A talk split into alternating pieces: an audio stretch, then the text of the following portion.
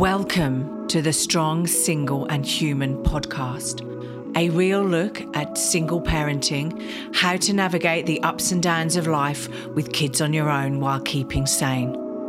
We cover all manner of subjects from domestic violence, dealing with childhood trauma, through to fussy eaters and how to help your kids become resilient. I'm your host, Claire Martin. Welcome. Well, it feels like this guest is becoming a regular. Richard Capriola last year came on the podcast to talk about The Addicted Child, um, the book he had written to help parents recognize the signs and then understand what the next steps are should their child be addicted to substances or other things. Then, Richard came back on the podcast to talk to us about his investigations on how the pandemic had impacted teen substance abuse and teen mental health. And now, today, Richard has come back along to the podcast to tell us post pandemic how teen substance abuse and mental health is improving or failing, um, and what the changes have actually been post pandemic. This is the Strong, Single, and Human podcast. Hey, Richard, thank you for joining us again, again. Claire, it's a pleasure to be here with you again. I appreciate you taking the time to talk to me. No, it's great. I can't wait to talk to you about the subject we're going to talk about today, which is um, where substance abuse has gone post pandemic regarding our teens yeah. um, and their mental health as such, because we're now like a year out from all the chaos that was COVID. Mm. And um, and from what you're saying, there was a a year on, there was survey results that have come out in December um, that basically um, say, well, right, where are we now regarding substance abuse in our teens? So, before we get into that, and I'm sure people have listened to the past episodes, but can you just, in case they haven't, and if they haven't, why haven't they? can you just give me um, or tell my listeners just a little bit about yourself?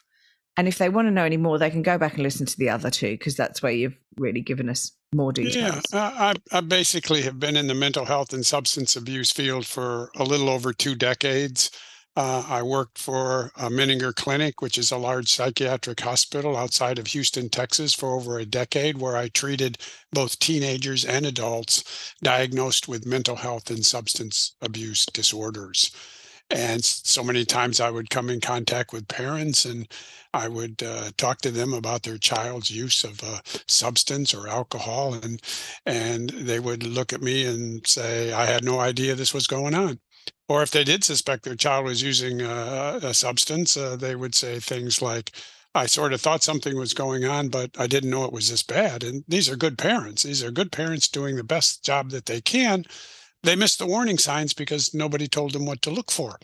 So after I left Menninger, I wrote my book, The Addicted Child, A Parent's Guide to Adolescent Substance Abuse, to help parents become better informed, more aware of teenage substance abuse, what the warning signs are, um, how how drugs work in the teen brain, uh, resources, and hopefully uh, information, all packed within 100 pages that parents would find easy to read, very user friendly, and hopefully informative.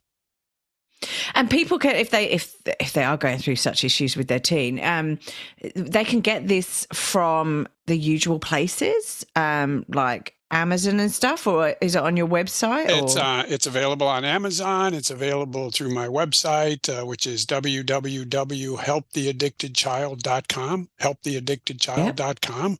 Um, it's only about hundred pages because I know parents are busy, uh, but uh, really, it's a resource for everyone because even if your child is not using a substance uh, they're vulnerable. And the, yeah. the more we know, uh, the more we feel empowered to be able to deal with this issue if we have to. Yes, exactly. I mean, you know, some situations we don't, but um yeah, no. Okay, cool. So, thank you for that. Thank you for giving us a bit of background Sure. on um on what you have done and why you're here basically. So, I contacted you crikey 2 years ago to find out what the impacts of the pandemic and what the impacts of um drug and alcohol abuse ad- addictive behavior was on our children. So I initially got you on to talk about your book because I thought it was a really helpful resource, resource for parents out there. And then I got you back because we were going through the pandemic and I was like, well, you know, what are the statistics? What's the research saying on um, how the pandemic's actually, are we worse off, better off? Because I know as a parent, I was starting to mentally unhinge with having my child home 24 7, having to teach him and work and do all the other things. Mhm. Um, but now we're a year out. Okay. So, what's been happening post pandemic regarding the research that you've been looking at? Well, the, the new research came out in December, and what it looked at this is this is a survey that's done every year. It's been it's been conducted every year for decades, so we have a lot of historical information about uh, teenage uh, substance use, and and it surveys uh, kids in grades eight, 10, and twelve every year and it asks them what substances they're using how uh, how easy is it for them to get substances and so on. And the data showed that during the pandemic as we might have expected uh, the use of uh, alcohol and drugs among teenagers declined significantly because kids were at home uh, they were pulled away from their social environment from their friends from their schools so um, we saw a dramatic decrease in substance use during the pandemic year. Now we have new. Go ahead. And I suppose, sorry to sorry to interrupt you, Richard, but I suppose because they're at home, they they're not dealing with peer pressure so much, are Yeah, they? Because yeah. they're not socializing with their friends, and therefore, well, they are, but it's all online, right? And in the confines of the house, so they're then not having to deal with potentially the peer peer pressure that they would get if they're out at a party or you know generally socializing. Absolutely, they were pulled away from uh, from interacting with a lot of their peers, and and many of their peers might have been using substances. So that kind of interaction was significantly reduced. Uh, kids were pretty much um, at home, um, so their access to drugs went down. So we saw across the board a significant decline in teenagers using substances or drinking alcohol. We now have new data uh, that came out in December about what happened a year after the pandemic. And, and what we saw was that there was a slight rebound in teenagers using substances, but still below the pre pandemic level. For example, um, we know that the pandemic forced a decline in teenagers drinking alcohol but uh, the alcohol use by high school seniors rebounded, increased in 2022. So it appears that the brief decline during the pandemic in drinking alcohol uh, does not have any long term effect. Kids return to drinking alcohol uh, almost at the pre pandemic levels. Marijuana use. But then go ahead. But then alcohol, right? So I'm not surprised by that because, to my mind, and I'm like, I live in Australia, right? And I come from the UK. So we're both alcohol social, Yeah. uh, socially acceptable environments, right? So everyone drinks, right? You celebrate having a drink with your birthday, somebody else's birthday, if you've had a hard day at work, all of those sort of, you know, um, alcohol's used as a coping mechanism, mechanism to celebrate, but also to cope, right? Right. Um, but it's a socially acceptable drug, which being involved in an alcohol uh, in an alcohol um, abusive relationship um, slightly annoys me because alcohol is a drug. It isn't. It's very addictive. I mean, a lot of things are addictive, like shopping and stuff like that. But we still socially, it's socially acceptable to go out and get smashed out of your brain on a weekend or whatever. Especially in the UK, I'm not so much sure it's the same case here, but um, but yeah. So I'm not surprised with that. But what Yeah. what about the other substances then?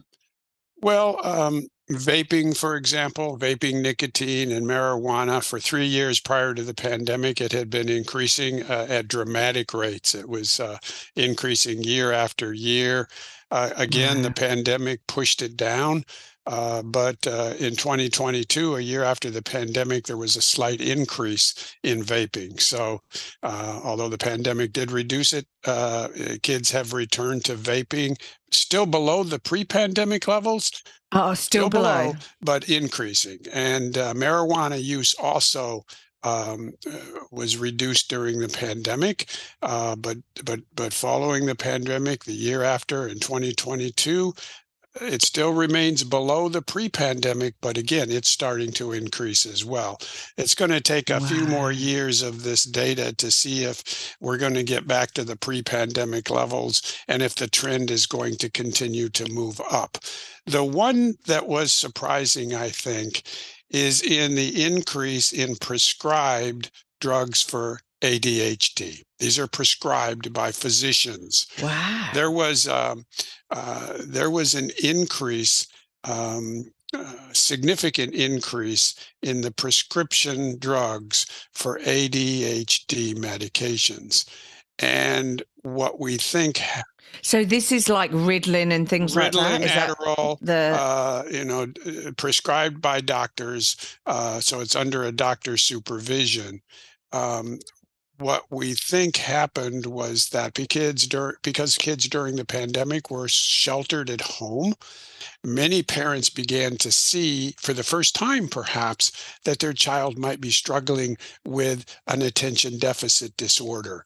They then took their child to a physician uh, to get diagnosed and assessed and uh, was uh, uh, prescribed uh, s- one of these ADHD medications. So I think just having the kids at home maybe made the parents a little more aware of some of the issues that their child might have had, which then led to getting medical advice and prescription drugs. So that's probably one of the reasons why we saw an increase in the prescribed uh, use of these medications for ADHD.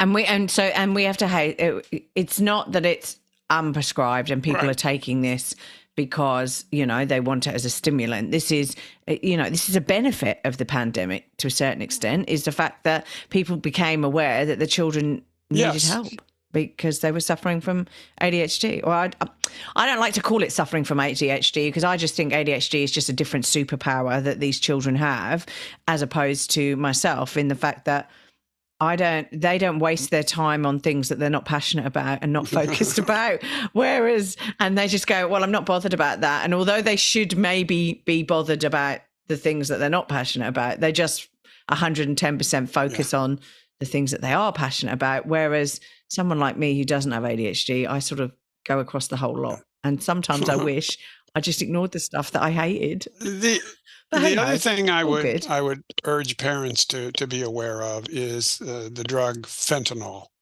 Uh, fentanyl Oh, is a very what's going a on with very that deadly drug. Uh, fortunately, it is not commonly used among teenagers. Uh, it is uh, sadly um, having a very dramatic effect on adults. Uh, it is resulting in the death of far too many people. And while it is not a drug that is widely used among teenagers, it's important for parents to educate their children that drugs that they may be getting over the internet or social media or even from friends could possibly contain fentanyl without anyone knowing it. So the, the you know it's it's important that that kids understand that anytime they buy a substance over the internet or social media or even from people on the street, maybe even friends, that those drugs could be tainted with something that could be very harmful to them like fentanyl. And um, so have you seen? Is it so? It, have you seen an increase Inf- I mean, we get it publicized in the news all the time over here that uh, fentanyl deaths, basically, and it's usually due to celebrities who have got caught up, taken something that's either got fentanyl laced in it or have taken, you know, uh, well, I don't know. Can you take? Here we go. This is me going. Can you take fentanyl? My naivety. Can you take fentanyl as a drug on its own, and You does could. it do similar sort of things to like You- heroin? You, you could, uh, but it's it's it's more of a but most of the time, it's yeah. Most of the danger is stuff? you might be taking a substance that you think is is not fentanyl, but it's laced with fentanyl, and then you know it has de- devastating consequences. And and that's a danger of any drug that you buy off the street or you buy off the internet or social media. You can't be assured that what you're buying is pure. It's probably not. Is there any way that you can test? Is there anything out in the marketplace that where you could test and see if fentanyl was actually? Because I know over here they did introduce testing of MDMA pills and things like that because MDMA is quite um it's a party drug over here, right? And so people were not sure what these drugs they were taking them. They're going to take them. So it was really around well, what um can we try and use preventative methods and test these things? So, is there any way to test what's Well, in? there may be, but but quite quite frankly, if somebody's interested in getting a drug, they're they're they're not interested in testing it to see what it's made of or what's in it. They they want it. They want it for whatever reason, and they're going to take it. They're they're very unlikely going to test it to see if it has anything in it other than what they think it is. Yeah, and is there particular drugs that fentanyl is getting laced into eh, that needs people need to be It aware could of? potentially. So, is it like it cocaine could- and but it's yeah, It anything? could potentially be in anything. That's a danger with these drugs. You know, could wow. Uh, again, Wow. you don't know the source. You don't know where it's been before it got to the street or through your dealer.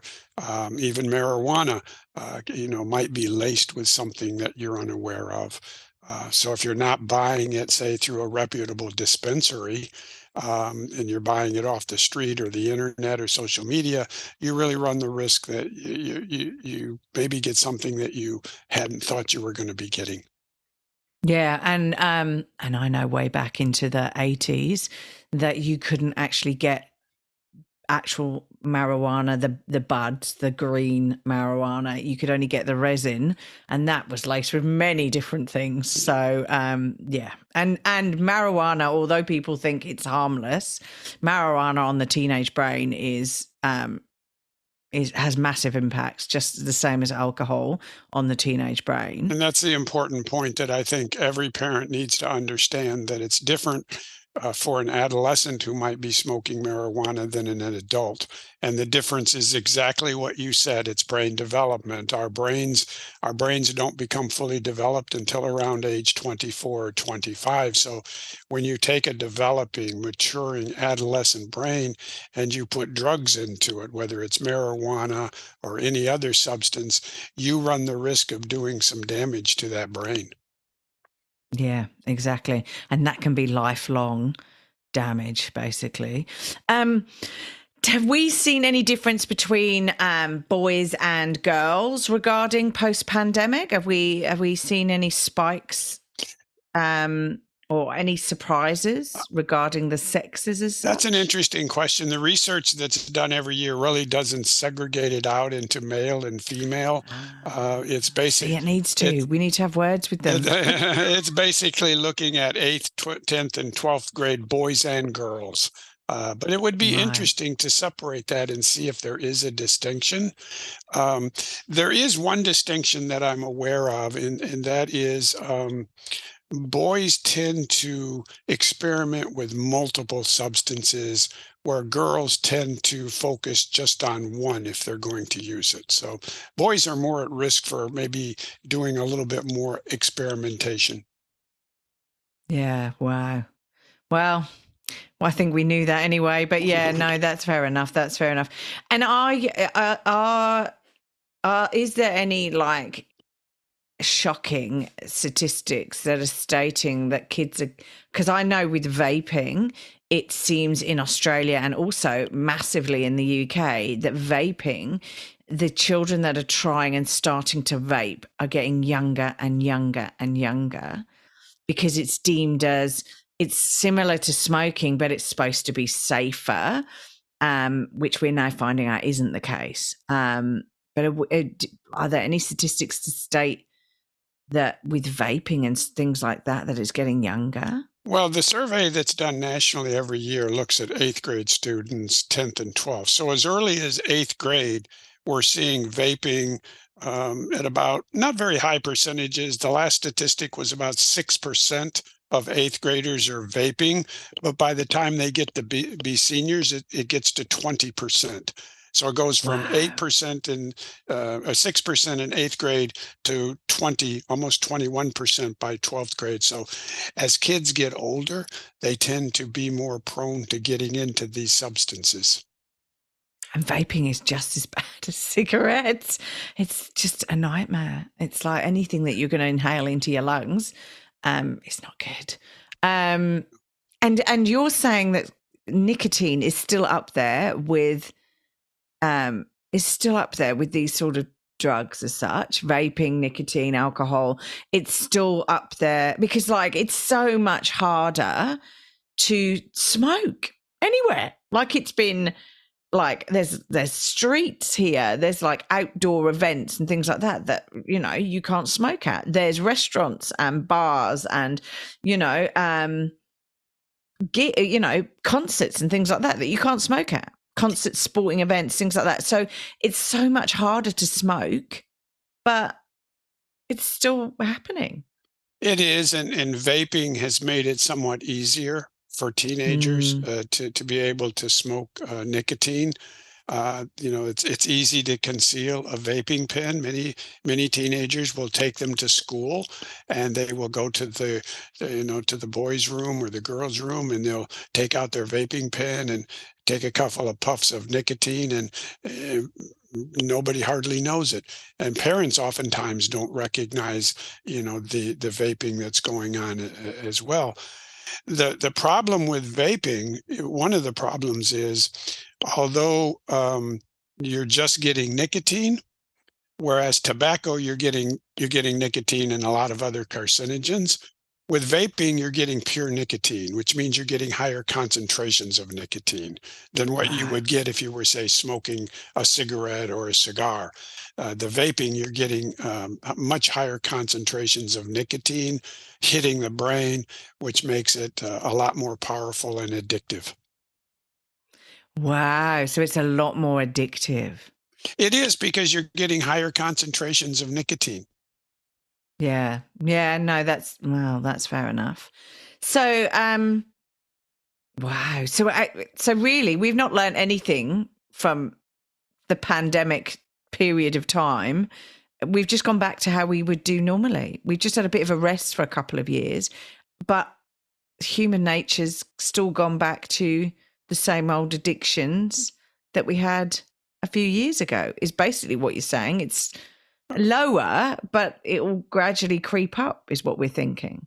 Uh, that would be my concern that we're starting to see a year. It's only been a year since the pandemic, and we're seeing some slight increases, except for alcohol, which we saw get back to almost pre-pandemic levels. Yeah. And we'll we'll find out in the next few years if that trend continues and eventually we get back to the pre-pandemic levels on these other substances as well. So, uh, so, how do we how do we turn this around? How do we um we did pretty well pandemic wise, but then I suppose we were worrying about other things, right? So uh I wonder if our own um mortality was in question, right? Because everyone was worried and everyone was concerned and God, do you die of this thing and all of this stuff. And now we've like gone back to our complacent selves where our mortality is like we're okay now because COVID's not around. How do we how do we help our kids and our teenagers to to not get into these traps? I think the best way to do that is through education, and by that I mean um, these kids don't respond very well to telling them the drugs are illegal or bad for them uh, because they don't they don't believe it. Uh, but what I found is that they do respond to a neuroscience approach. These kids are very curious about how their brain works and what their brain does. So if we have a chance at turning this around, I really believe it's going to be through a neuroscience education approach where we teach kids from very early ages, elementary school, the importance of the brain, what the brain does, why it's so important to protect the brain.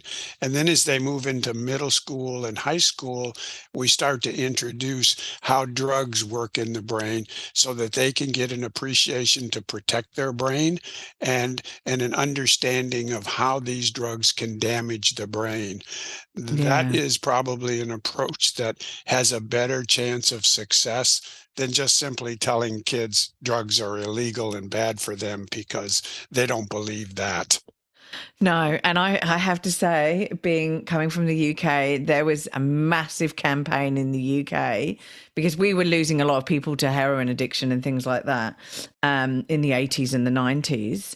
And um, and acid house music was coming on the scene, so there's a lot of MDMA and, and things like that floating yeah. around. And so we had a big, massive campaign that was just basically just say no, right? We've had that here in this country too, and it doesn't work no, because if you're a teenager, you go, well, I'm not going to just say no. I'm going to just say yes. Because all you want to do is buck the system, buck against society, buck against somebody saying no to you, right? You want to say, yeah. I don't care what you say. I know best.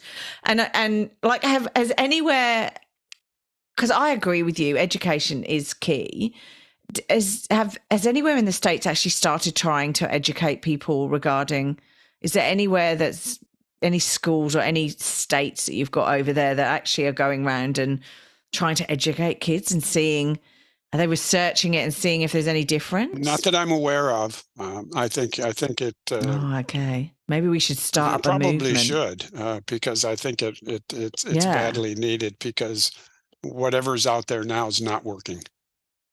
No, and look at the end of the day, we're we're also the Western society is also like we're addicted to food as well and all the shit that's in food. So, I mean, I think if we don't, if you're not educated in what you're eating as well, can just be just as bad. Yeah, absolutely. Um, yeah, it's interesting. It's yeah, it's interesting. Right, there we go. Maybe that's my goal for 2023 is to start a movement to educate these children, these teens. I can't call them children. They're not children. They're sort of semi-adults into making because it's really about them making choices it's about it? them it's about them making choices but in order to make a choice you have to have the information you have to know you know what the pros and cons are uh, and you have to understand that these drugs have an impact on an adolescent developing brain and that's something that I think teenagers and even pre teenagers need to have an appreciation for. But before they can have an appreciation, they have to learn about it and somebody has to teach them about it. Yeah, no, exactly, exactly. Wow, thank you for coming back and giving us this update. Is there anything else that um, we haven't covered about the um, research? no, I think I think we've I think we've we covered the know? highlights of it. Uh, I would encourage people to uh, read "The Addicted Child: A Parent's Guide to Adolescent Substance Abuse." Mm. Uh, keep a copy on your bookshelf. Um, even if you don't suspect you need it, it'll be there as a resource. And by reading the book, it's only about a hundred and some pages. Uh, hopefully, uh, you'll be uh, a little more informed and better prepared to deal with it if you have to, or um, maybe can be a resource for somebody that might need it in the future. But uh, my approach is knowledge is power. So the more we know yeah. about something, the more likely we are to to feel empowered to be able to deal with it if we have to. See, Richard, I'm sitting here thinking to you, thinking about you when you're talking, going, maybe we need to coerce you into writing one that educates the addicted child, not their parents. You've already done that, but the addicted child, or try and get there before they're addicted, about the effects of drugs on their brain. Maybe we need to get you writing another book. Well, maybe. Uh, hopefully, teachers will pick up on this and become curious about it and interested in it, and uh, and begin uh, to, to to to maybe reach out and do some of this themselves. Well, I think because addiction and addiction to drugs, alcohol leads to so many um well, so many life changing things because alcohol, yeah. you could get into a fight, which means that, you know, one punch, you could punch somebody, one punch situation, and they're dead, mm-hmm. right? And then you find that you're in prison for 20, 30 right. odd years or whatever. Um, and that was just by going out and having a drink with your mates as such. Right. Um, I mean, that's not potentially that's not being addicted, but if you're doing it every weekend or whatever, there's a massive impact to you, your health, and people around you. Um, and it's hindsight's a fantastic thing, isn't it? But um, yeah, it's about getting that education first. So your website again is www. Is it healing the addicted child? It's uh, www.helptheaddictedchild.com. Helptheaddictedchild.com. Okay, brilliant. So if people want to actually find out a little bit more about what you do mm-hmm. and um, you know, about the book and and or speak to you, they can actually go on the website and they can contact you and speak to you or find out a bit more about yourself. Absolutely. The they, they can go to the website, they'll see endorsements and book reviews, a sample chapter. There'll be a link that'll take them directly to Amazon where it's available. The book's available as a uh, Kindle or as a paperback and there's a link that will allow them to send me a message if they choose to do so. Cool, brilliant, brilliant. So, last question for you. if you could recommend a book, and it wouldn't be your own, sorry, we've plugged that enough, but if you could recommend a book um, to my audience, what book would you recommend and why? Oh my gosh. Um, I, I, read a lot of uh, fiction. Uh, yeah. I read a lot of psychological fiction. Um, and I would recommend that um, if you're interested in in uh, fiction, if you're interested in psychological type of fiction, yes, um, that's that, right that, down my street. That you take a look at uh, uh, some of those books that uh, you can easily find on Amazon uh, by going in and just doing a search for psychological uh, fiction books. Oh, okay. Have you not read anything recently that sort of sticks in your mind? What are you uh, reading at the moment? Let me see what I'm reading. Well, I've got some here that uh, I have on my list that I have read. I've read one called The Doctor's Wife. I think that's one that Ooh. I'm reading now. Uh, but I have some others, uh, things like The Secret She Kept, uh, Unknown Caller, things like that, mm. which are all they're they're they're they're fun to read uh, and they're interesting. Uh, they're not a lot of psychology to them. It's more of uh, of an entertaining type of an approach. Yeah, but that's okay. That's fine. That's you know we can't do studying all the time, can no, we? we can't. do, do you have a um, Do you have a favorite author? Is that are they all written by the same author, no, author or are they different? There's different one. Um, Miranda Rijks is one. Valerie uh, uh, Kesh is another one. Natalie uh, Barelli. I've read a lot of Natalie's books. Um, she's she writes in this in this area, um, so any of any of those would be uh, good options. Yeah, I've always been a Wilbur Smith fan. Okay. But then also Stephen King, James Herbert, all yeah, of the horrors. I've read a well. lot of so, Stephen you know, King. Let, yeah. I haven't read Stephen King in quite a long time, but um, uh, when he first started writing books, I think I read just about everything that he wrote yeah. for the first years. Me too, me too. And there was another author, James Herbert, who I absolutely every time he had a book come out, I just basically bought it and read it. It was absolutely awesome. Yeah. Um, I can't think of any of the titles now because it's such a long time ago. Because I've got had a kid and like you don't get time to read now. I listen to audiobooks now.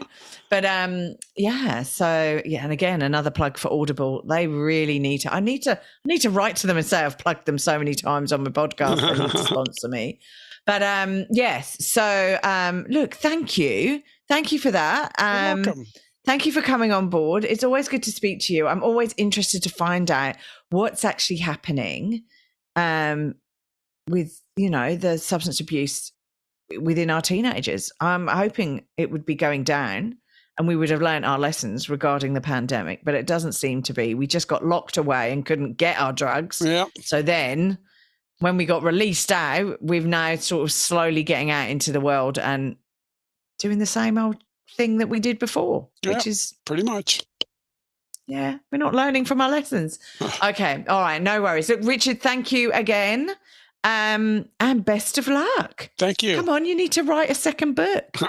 well, we'll see about that. but thank you so much. I appreciate All you right, uh, Richard. taking the time to talk to me. Yeah, no worries. Okay, um, we'll speak to you later. Okay, bye bye. Have a great week. Thanks for listening. If you've enjoyed this podcast and you would like to hear more, please hit subscribe wherever you like to hear podcasts.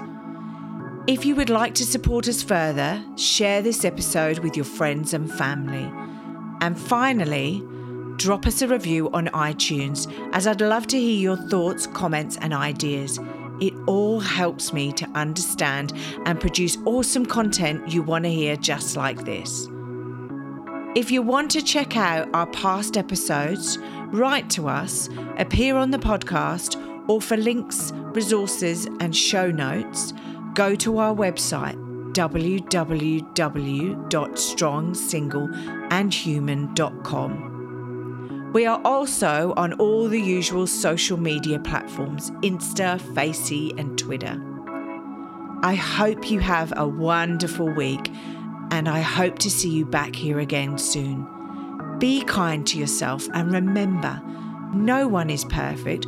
We're all just putting one foot in front of the other and doing our best. I'm Claire Martin, and you've been listening to the Strong, Single, and Human podcast.